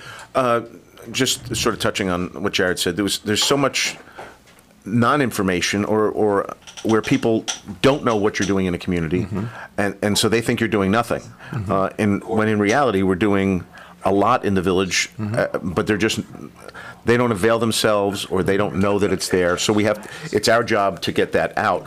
And, but going back to uh, what Jared says, we're, we're people and perceptions. Uh, for the past eight years, we've had the Haverstraw Food Crawl, uh, which brought people down into the downtown to sample the restaurants, and and people come from all over. We had the, the ferry for the past two years, bringing people over from Westchester, and people were amazed at the the quality and the variety of food that we had, and they felt comfortable and told us repeatedly that wow, we never knew this was here. We didn't know uh, that Haverstraw had all this, and um, that's why we did it. Uh, was to get people to understand that there's the Haverstraw that you perceive, and then there's the Haverstraw reality. I mean, granted, I'm a big guy, but I can walk down any street in the village of Haverstraw at any time of the day or night and feel safe. Um, but the, per- that's not the perception. So you got to you got to defeat perception um, by by pointing out the good stuff and, and going on radio programs and talking to people and and telling people that Haverstraw is a great ethnically diverse, walkable community that cares about the environment in which they exist, and that we understand that we're all part of a greater world, and we have to try to do our bit to make it a better place. All right, we got a caller on the line here. Um, our old friend Gordon Wren. Gordon, how are you? Good afternoon, gentlemen. Uh, interesting discussion. Um, I was supposed to go on last week, but uh, my plans got uh, changed by my wife. That's all right. That's all right. Well, you know, we're always we're always asking people to call uh, call from the future if they can, because uh, uh, so we're you're calling from the past. Yeah, So, I'm kind of I'm in that position quite a bit. So, But, listen, go ahead. Today's um, conversation is interesting. I mean, I think that um, the Village officer does a good job listening to the residents, and a good comp plan or a master plan should um, have input for the needs and the uh, and the wants of their citizens. And, and you know, uh, we, I still call it a master plan or a comp plan, but um, I think if if if it's done right, it meets the needs of the majority of the folks in the in in a, in a given community. Right. And the discussion today reminded me of. Um, remember in uh, Monsey there was a machete attack around Hanukkah. It was a real At tragedy. Yeah, yeah. and uh, the five town supervisors held a hearing. Uh, I don't know if it was a hearing, but they got a, uh, they invited citizens to come to the old Holiday Inn in Suffern, Right. and they broke them into a dozen or fifteen COVID, groups. right? Yeah, just before COVID. Right. And um, the citizens spoke loud and clear what their concerns were. Uh, unfortunately, the supervisors and the town of Ramapo never had additional. Now, part of that can be attributed to the, uh, the quarantine, but um, the residents spoke loud and clear. There was it wasn't ambiguous. They, you know, if you took the top one or two concerns of each of the different committees, which were very diverse, they really said what they were thinking, what their concerns are, what their fears are. Unfortunately, I can't see where um, any of this was taken to heart, at least in the town of Ramapo and a lot of its villages. So, um, you know, I think I'm going to bring that up again and see. see if the other What, what were the concerns, Gordon? um, stop the um, rapid growth, the increased density, um, you know, especially with the infrastructure without improvements to, you know, local roads and highways and drainage. And everyone, Floyd is still in everyone's minds. You know, 10 years ago was a long time, but it's not if you live in an area that's uh, subject to flooding. And then every time you build a new complex, uh, you know, or even a one-family house, um, you get rooftops and parking lots and driveways that you know increase the runoff, and it just can exacerbate you know flooding downstream. And then what ha- what one community does affects the community downstream, know, which isn't you know we really we should have more regional planning, and our county planning board I think should have more teeth in it, in, in, into its uh, They make good recommendations that are often ignored. I know that happens a lot in Stony Point. Uh, the recommendations are good, you know, from the county planning, but they can overrule them, and that's often what they do. Yeah, with a supermajority, they can overrule them. I've seen uh, uh, planning boards uh, or ZBAs will actually cancel a meeting because they don't have the right mixture of uh, members there. They'll, they'll bring an alternate member on to vote for someone else, you know, play games like that. So Rockland County is a beautiful place, uh, and, and uh, Mayor Kohut is right. Um, I think that uh, Haverstraw, the village of Haverstraw, is uh, underappreciated sometimes. But uh, and I will say we've fought for a long time for uh, to get a good mix on planning boards and ZBAs. You would think that they would put on architects and engineers, and there should be a firefighter on each uh, of, the, of the boards because people, you know, the average layman has no idea what the ramifications are when they approve these things when it comes to fire, fighting fires, and how they spread from one building to the next. And Haverstraw has done it the right way. I think both your board members have uh, firefighters on Yes. them. And in addition, in fact, you're a long-term member yourself, Mayor. Have, have probably the last four or five mayors. Yeah, uh, almost all the mayors have been uh, volunteer firemen, and so that we have that perspective that we always think about. Yeah, so I use uh, the village of Haverstraw as an example of doing it the right way a lot of times. But uh, in politics in our county, and uh, you know, I think due to social media and uh, you know, some of you were just touching on it when I called in. Uh, a lot of angry people out there don't have the information. They run with a little bit of hearsay, and um, they don't get involved. They don't go to. They don't attend board meetings. And uh, rumors spread from one person to the next, from one, from one bar to the next, and Yeah, that's Okay. true. That's true. Everybody, uh, everybody's got, you know, uh, and, and the other thing too is, uh, since I've I've started hearing folks, they'll uh, when I get all these anecdotal stories, I say, well, you know, and I used to, you know, it used to not be the case, but I'd say, well, there must be pictures because everybody carries a phone with them. How did this happen and nobody got a picture of it? Right. Yeah. And then, and then when you do get a picture, sometimes is the picture what it, they really say it is. Sometimes it's true. It is. Sometimes it isn't. You have to be doubly, uh, doubly uh, skeptical. Correct. So, Gordon. So, what are you up to now, Gordon? What have you been doing? Well, uh, right now I'm getting ready to go into the Tompkins Cove Library. Uh, there's a historical society from uh, the family of the they call it the Palisades Interstate Park region, where my family goes back many, many generations who they lived in the park before the uh, they used em- eminent domain to force the families out and create the park. so I'm going to have a quick uh, meeting with that group.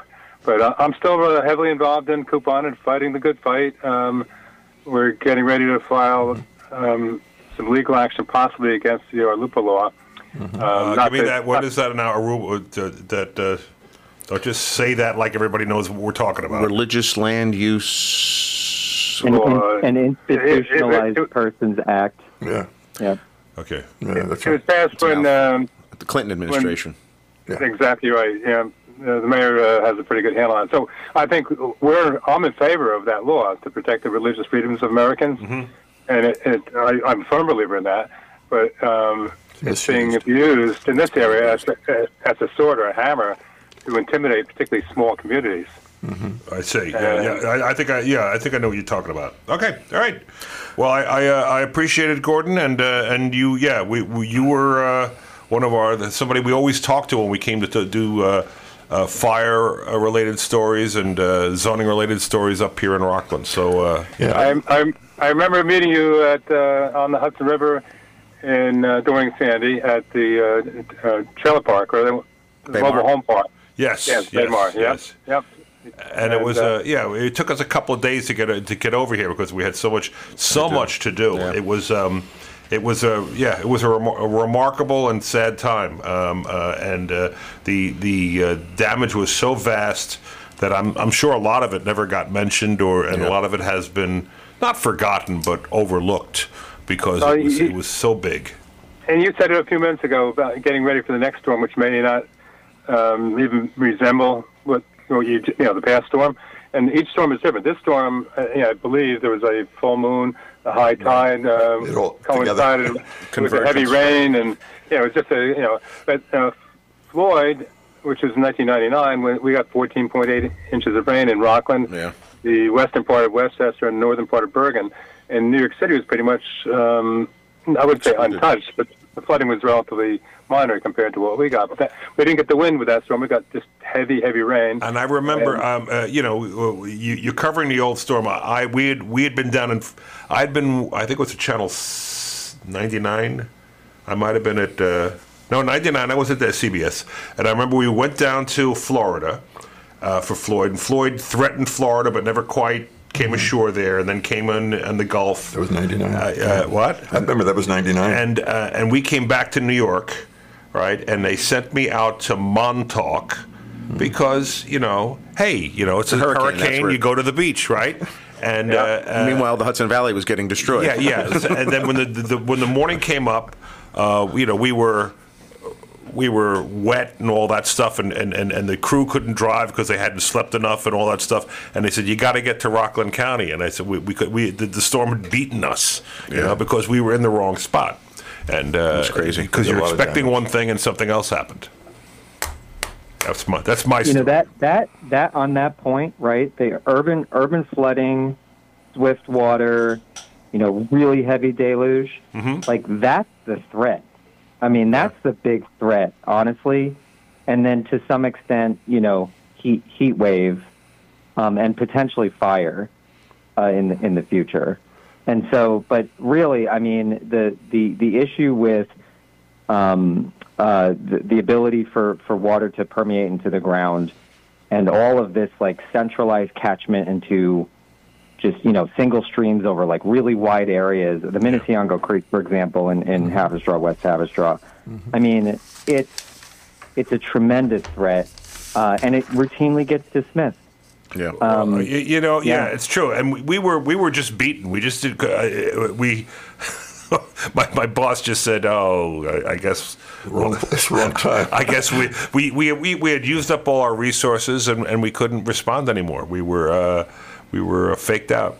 Um, uh, yeah, uh, uh, y- y- y- you're right on the on the money, Jared. I mean, I mean it's. Um, it's it's hard to anticipate what happens next, and uh, and uh, the those uh, that urban flooding uh, issue. I mean, I remember people who there were small small uh, uh, rainstorms where people got flooded on the side of a mountain.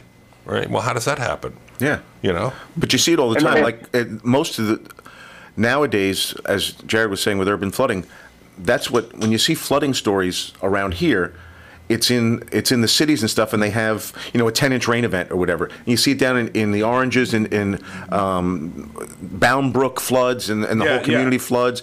You saw it over in, in Mamaroneck. You see it. It's all these crazy one-offs that it's a normal rainstorm here, but three miles away they get 10 inches of rain, uh, and that was that was I think unheard of years ago. But nowadays it seems that- like it happens that's that. At, it's yeah, atmospheric river phenomenon where Ah, you know the air the air is hotter, so it can carry order of magnitude more moisture, and then it just comes out all at once. So you see 10 to 15 inch rain events.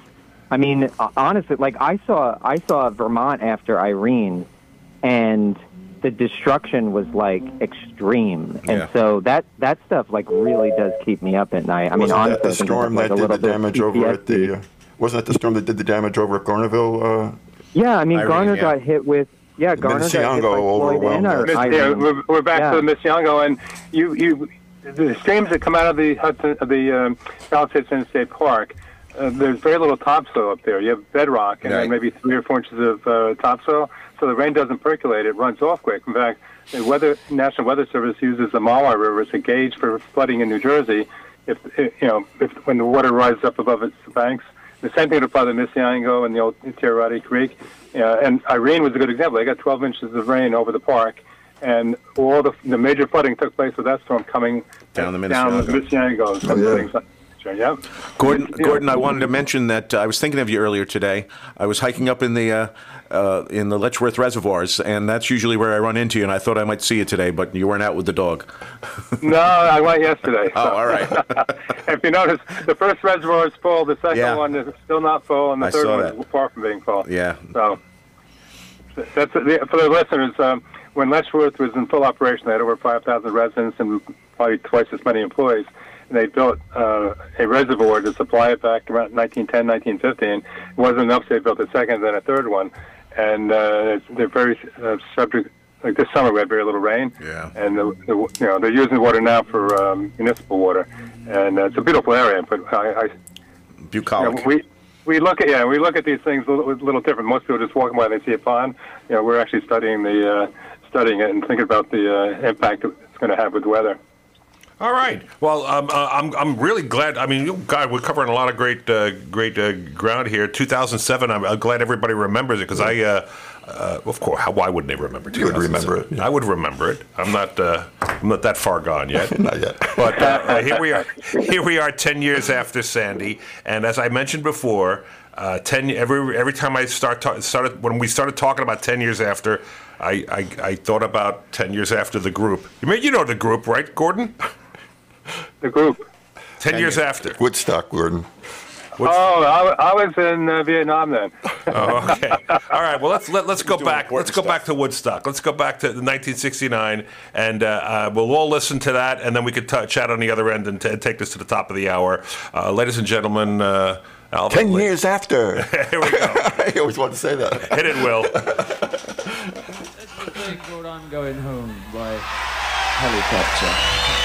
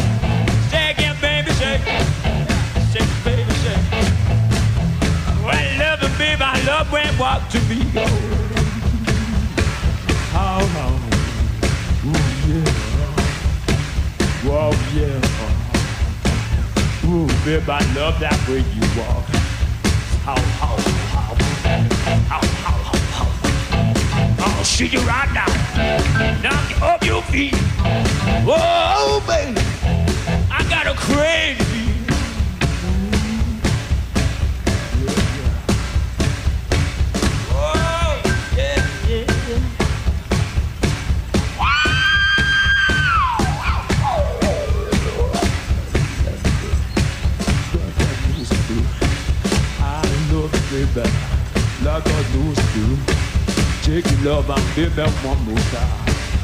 Oh, you stomp, you stomp. Oh yeah, oh yeah, oh baby, oh baby. baby,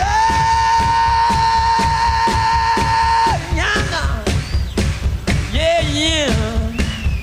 Well, do that, baby, do that one more time.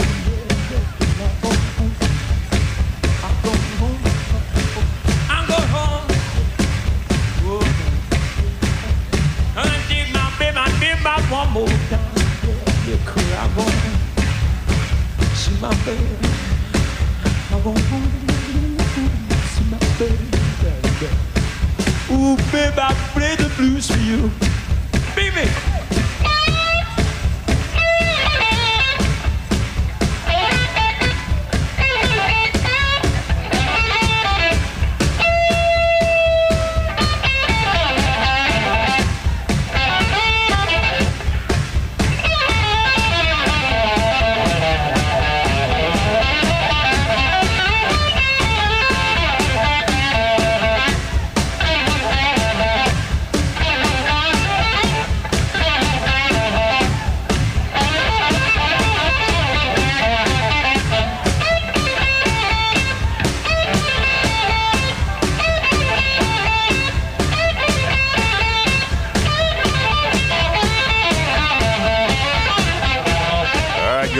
Tough times with Lou Young. That's Alvin Lee. Don't take him fully away. Leave, leave him in the background there. Okay. Okay. You okay. Know, All right. It's, Not totally gone. That's sacrilege. sacrilege. Don't don't don't don't, don't pull him short. And uh, ten years after from Woodstock, uh, August 1969. Uh, guys, you liking that? Absolutely. All right. Yeah. Uh, uh, are, uh, They're still there. Yeah. Everybody's still there. Jared and Gordon are still there. Jared Gordon, what do you think? I think. Oh. There they are. You Yep, gotta turn now, them they're, on. now they're on. Hey, what, what do you guys think? Huh? I had a, It's I had a interesting, friend I'm- comment that it was cool. Yeah. I mean, that's, uh, blisteringly fast. Uh, so uh, uh, I, I just that's just me. Ten years after. Ten years after. When when ten years seemed like a long time, now it seems like yesterday. So uh, in any event, we're uh, we're coming up close to the top of the hour here, and I wanted to um, to thank everybody for being here. We spoke with. Um, uh, Steve Otis, Assemblyman Steve Otis at the top. Uh, we have been speaking the entire uh, two hours with uh, Mayor Mike uh, uh, Kohut uh, from uh, Haverstraw. Uh, we've been on the phone with uh, Jared Rodriguez, who is uh, also from Haverstraw. Helped them put together a wonderful comprehensive plan that they just got a uh, statewide award for. We Awesome got- doodle. Awesome doodle. yeah, we got uh, caller Gordon Wren on the line there. Um, uh, and uh, Gordon, Gordon, what was your title, Gordon, when you were with uh, Rockland? You were. Uh, I was the county fire coordinator, but also the director of fire and emergency services. okay, so he's, uh, he's the fire guy. Director. Director of the fire guy. Yeah, so he's a. yeah, fire guy. the fire guy, and um, and thank you all for talking to us. We we've been talking about um, uh, climate change and whether we should be too pessimistic or uh, optimistic. Uh, we've had uh, Reverend uh, Billy on, uh, Reverend Billy uh, Talen. Uh, from the Church of Stop Shopping, uh, we had that. We had uh, Mike Si- Donovan. Mike Donovan. Mike Donovan. Mike Donovan from Auckland, or, uh, uh, Orange and Orange, Rockland. and Rockland uh, uh, Utilities talked to us about all the stuff they've done since uh, uh, the 10 years, years after, Hurricane Sandy. And um, uh, so it's been a, a jam-packed show. We're, we're, uh, we're thrilled to, uh, be, uh, to be here this week. Next week, we will be preempted. There is a... Um, uh, a global day of prayer. It's going to be on from like uh, 10 in the morning till 4 in the afternoon. And uh, Bishop Francois Damas? I believe it's Dema. I don't know. Yeah, if- in any event, well, he's he- they're doing a whole broadcast from uh, Boulder Stadium, and uh, it'll be uh, so. If you hear prayers, it won't be Reverend Billy. It'll be the uh, the bishop, Yeah. and uh, uh, a different take on spirituality.